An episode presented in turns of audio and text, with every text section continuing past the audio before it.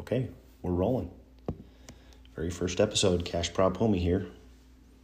And we're going to go ahead and kick this thing off with a couple MLB games today that I have some picks on. Uh, hey, what about the big news coming out of Cleveland? The Cleveland Guardians now. I guess uh, that's been something they've been working on for some time.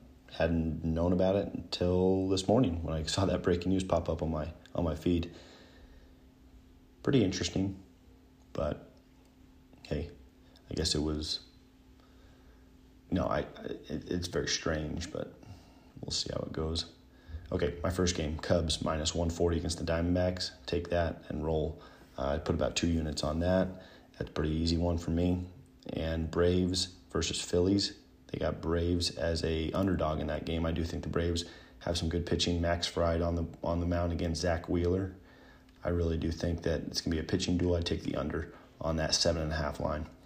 I think the Braves actually win that game as well. So if you want to take the money line, I would not be opposed at mine or at plus 143. Anyway, those are my two picks for today.